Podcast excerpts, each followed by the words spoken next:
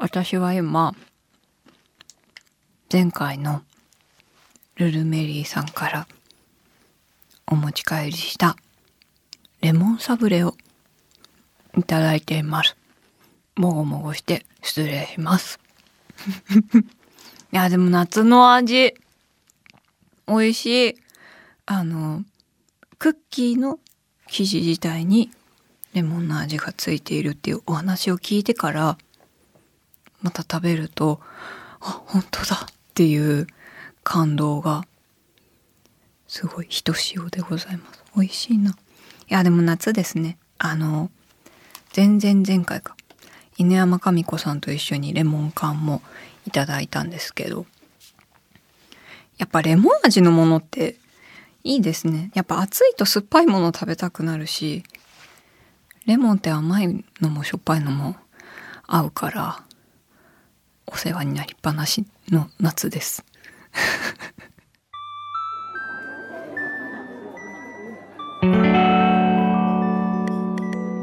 賑やかな大通りから一本路地を入ったところにある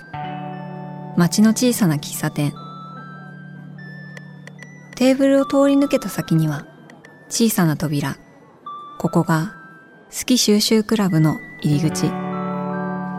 美味しいお菓子を食べながらあの人やこの人の好きを収集する秘密のクラブ。会員番号00番は私おみゆこと小谷美優。今回は会員の皆さんから届いたお便りを紹介します。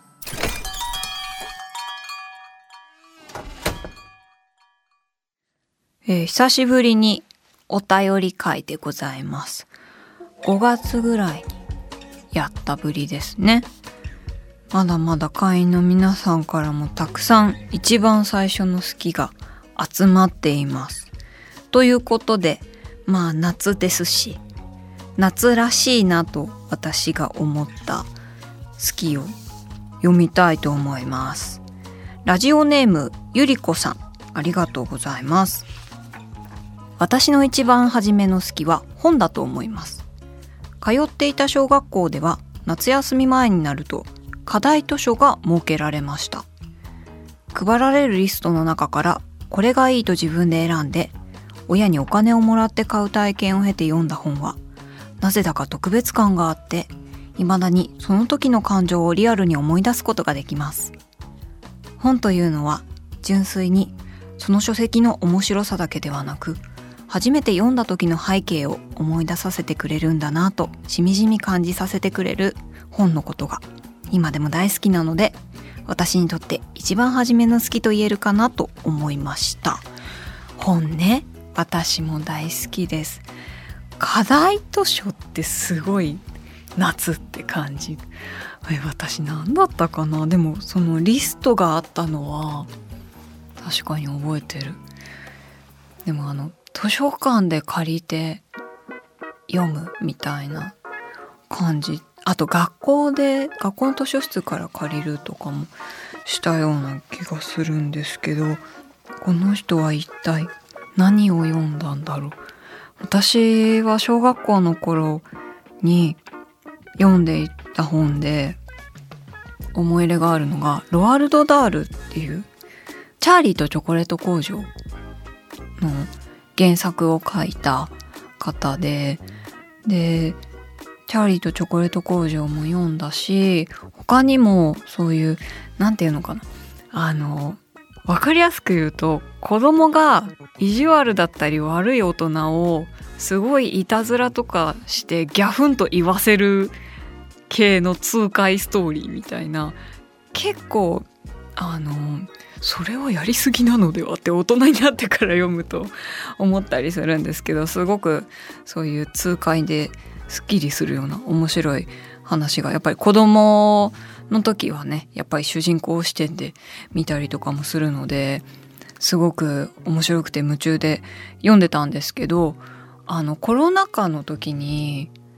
あなんか久しぶりに読みたいなと思ってあのまとめて大人買いしたんですよ。ロワルド・ダールの作品たちを。それであのそれもね夏だった。夏に思い出す本なのかもしれないんですけど。でまとめて読んでみてあやっぱり面白いなって。大人になっても面白いって思えるものなんだって思えたのもすごい嬉しかったし。で去年の夏そのロアルド・ダール自身の少年時代のことを書いた「少年」っていうその名も「少年」っていうまあ自伝に近い本なんですかね。エッセイを読んで。本当にご本人自身が物語に書いていたようなあの悪い大人とか意地悪してくる大人に対して、本当にほぼ似たような仕返しをまあ本当かどうかはわからないですけどしていてえ？って。すごいでもなんかあそんな本当にやっちゃってたんだみたいな風に思って。でもそういう少年時代があったからこそああいう素晴らしい作品を生み出せたんだなと思ってよりそのロワルド・ダールのことを知れて嬉しかったなという思い出があります。あの特に私がロワルド・ダール作品で好きだったのは「僕の作った魔法の薬」っていうお話なんですけどあのジョージっていう主人公の男の子がいてあのおばあちゃんと2人きりで何日か過ごすっていう日があったんですよでもそのおばあちゃんが結構もう意地悪ですごい勝手ですごい悪態をつくの孫であるジョージに。でそれでも仕返ししてやるって言って薬を親からおばあちゃんに飲ませてねっていう風に頼まれていてでその薬をもう家中のまずガレージに行って車の窓ガラスを磨く薬とあとペンキとかそういう液体系のもの全部鍋に入れてで洗面所に行って髭剃りのシェービングクリームとかお母さんのあの化粧水とかあと口紅とかも入れてたかも。うそういうもの全部バーっていろんなものを入れて「はい薬だよ」って飲ませる。そうするとおばあちゃんがどんどんなんか巨大化してもう家にいられないぐらい巨大化していっちゃうっていうそういう話なんですけどなんか私はそういうシェービングクリームとかそういうものに小学校の頃馴染みがなかったからなんか名前だけ見て想像が想像するしかなかったものとかのそういう名前とかを見てすごいワクワクしてたからそういう名前の羅列が楽しかったのを覚えててっていうかそれがそれしか覚えてなかったんだけど大人になって読んでみてそのおばあちゃんが巨大化してっていう結構なんかちょっと壮絶なラストが待ってるんですけどそういう痛快というかやりすぎストーリーなんですけどいろんなもの入れていくのが面白いんでどんな味になっちゃうんだろうとか考えながら楽しんで読んでました。えー、お次の方は、えー、ラジオネームロボット先生ありがとうございます。あーこれもこれも夏っぽいですね。えー、私が初めて好きになったものそれは隣のトトロです私も大好きです両親がビデオでよく見せてくれていて文字通り擦り切れるまで見ていましたすごい。ビデオのテープが切れてテープで止めて見てましたって。本当にあそれで見れるんだ。一昨年トトロを映画館で見れる機会があり見に行きました。自分でもわからない何かが反応した涙がポロポロ溢れてトトロで号泣しました。それほどまでもはや遺伝子レベルで自分に影響のある作品です。そんな私の初めての好きな話でした、えー、おみゆさんが人生で一番繰り返し見た映画は？ということなんですけど私はですねでも本当にトトロもたくさん見ました。あとジブリだったら魔女の宅急便もすごい好きでその2つがすごい好きでうちにもビデオテープがあったかなと思うんですけど大人になってからはあのウォンカーアイの恋する惑星がもう大好きで流し見って言ったらちょっとあの語弊があるかもしれないんですけど DVD とかってほっとくと延々に再生してくれるじゃないですか。だからもうずっと家で流しといて好きなシーンになったら家で何かやってて立ち止まって見ちゃうとかもちろんしっかり見返したいなって思って何度も見返したこともありますしで私もあのー、家でずっと DVD で見てたんですけど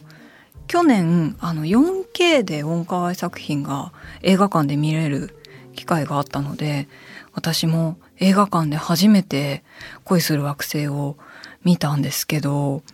なんか映画館で見る良さあの大きい画面だからっていうのももちろんあるけどあここにいる人たちはみんなこの映画が好きなんだろうなって思う。ちょっとなんかある種の連帯感だったり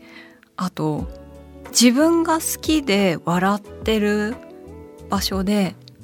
みんなが笑っててあやっぱここ面白いよねとか自分があんまり気に留めてなかったシーンで笑いが起こってたりとかするとあここで笑うの？みたいな新しい発見があったりしてなんかすごく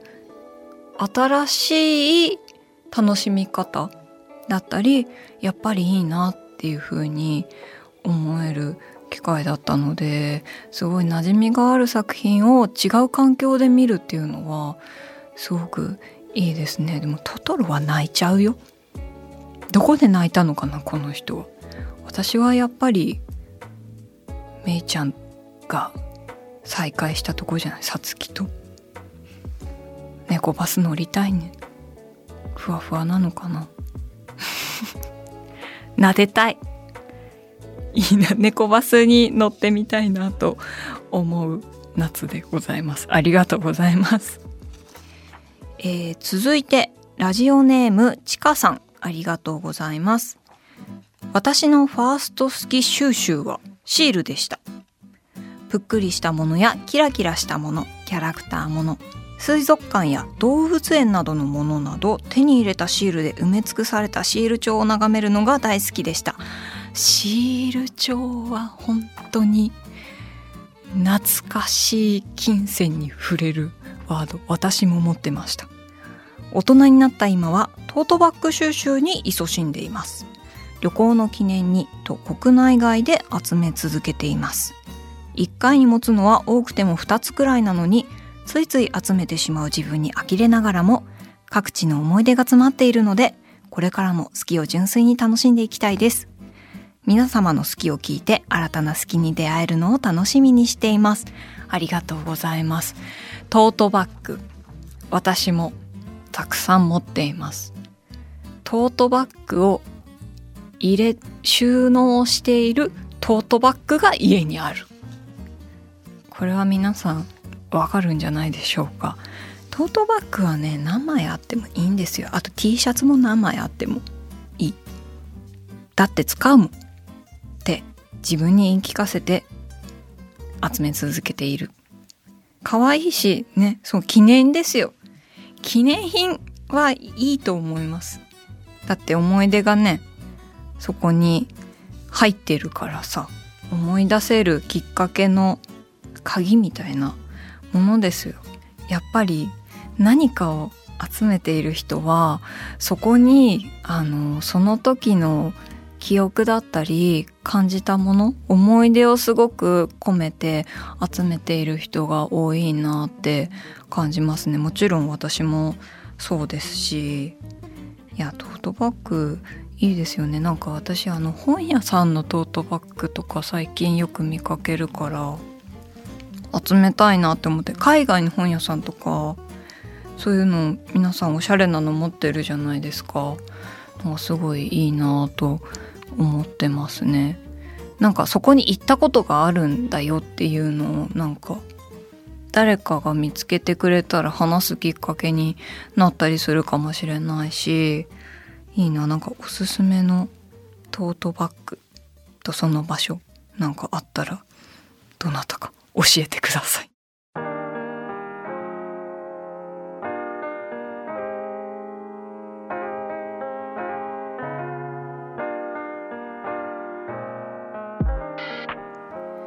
えー、今回は、えー、ゆりこさんロボット先生さんちかさんこの3名のファースト好きをご紹介しました。この3名には、えー、番組特製コースターをプレゼントしますので、楽しみにお待ちください。あの、コースターを、あの、プレゼントした方がですね、あの、本のしおりに使ってますっていうのをこの間教えてくださって、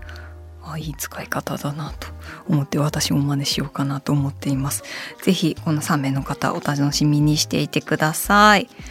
えー、今後も一番最初の好きは引き続き募集しつつですね、えー、新たなテーマでお便りを募集したいと思います。えー、新しいテーマは今あなたが収集しているものは？です。あなたは何収集クラブ？っつってね。あのみんなの収集クラブを教えてほしいなと思っています。これ収集の定義決めましょうか。な、なんだろう？3つ以上。3つ。3つ持ってたらもうそれは収集しています。あなたそれ収集してますよ。今浮かんだもの。それです。すぐメールください。私はですねなんだろう？あの最近は海の生き物の T シャツを集めてる。イルカとエビとラッコとエイとあとねとっておきのやつ。マナティーの T シャツ持ってる私。古着屋さんで見つけて。なんだかわかんなくて。でも海の生き物っぽいし可愛いから買おうって思って後から調べたらマナティーでした。可愛いんですよ。すごく。ちょっとまた写真載せますね。で今あなたが収集しているものは？ということで、えー、好きなポイントだったりその集めるきっかけ？あとは何だろう。ちょっと私がそれを集めたくなるようなプレゼント化してくれたら 嬉しいなと思っています。もう何でも教えてください。あなたの収集しているものお待ちしています。おみゆの好き収集クラブ。えー、今回は好き収集クラブの会員の皆さんから届いた一番最初の好きについてのお便りを紹介しました。あのちなみになんですけどさっきね「小バス乗りたいわ」みたいなことを32歳の私言っていたんですが三鷹の森ジブリ美術館にあるじゃないって思って一瞬希望がさしたんですけど小学生以下しか乗れないそうです早々に希望は絶たれました これはもう想像で乗るしかないでしょ。イマジナリー猫バスにもう自分家の猫を撫でて自分家の猫の感触で想像して乗るしかないです。私はもう私はできますよそれが。やりますね。はい、えー、今日私が収集した好きをコースターに書いてみようと思います。いや今日もねいいお話でした。本当に人の好きの話聞くのっていろんなことを自分のことも思い出すし新しい発見もあるしいやもっと聞いてみたいなと思います。書けました。えー、今日は好きを共有するです。あのやっぱりあの映画館で自分の好きだった作品を見るとかあとは課題図書とかって読書感想文とかがあったりしたんじゃないかなと思うともしかしたら同じクラスの子とかがその方の読書感想文読んで読みたいって思ってくれたりとかもしたんじゃないかなと思ってですね。好きを共有することってすごくいいなと。このお便りを読むのも好きを共有してるっていうことなのでやっぱりいいなと思いましてそういう気持ちで書きました。ではコースターをガラス瓶に入れたいと思います。なんか結構溜まったかも。この音聞こえますか？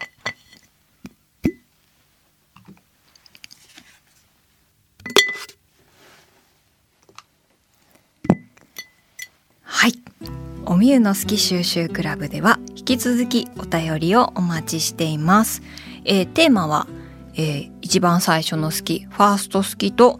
えー、今回発表した新たなテーマ。今あなたが収集しているものは？です。あなたは何収集クラブか？私に教えてください。お便りは番組ウェブサイトのメッセージフォームから。お便りをご紹介させていただいた方には先ほど私が今日集めた好きをしたためている好き収集クラブ特製コースターをプレゼントしますのでご住所お名前もお忘れなくさらにハッシュタグおみゆの好き収集クラブでも感想をお待ちしていますえー、好き収集クラブのインスタグラムですね。あの、いつもゲストに来てくださる方の好きをしたためているコースターだったり、あと今日私が書いたコースターだったり、そういう写真もアップしていますので、ぜひ皆様見てください。それではまた好き収集クラブでお会いしましょう。小谷美優でした。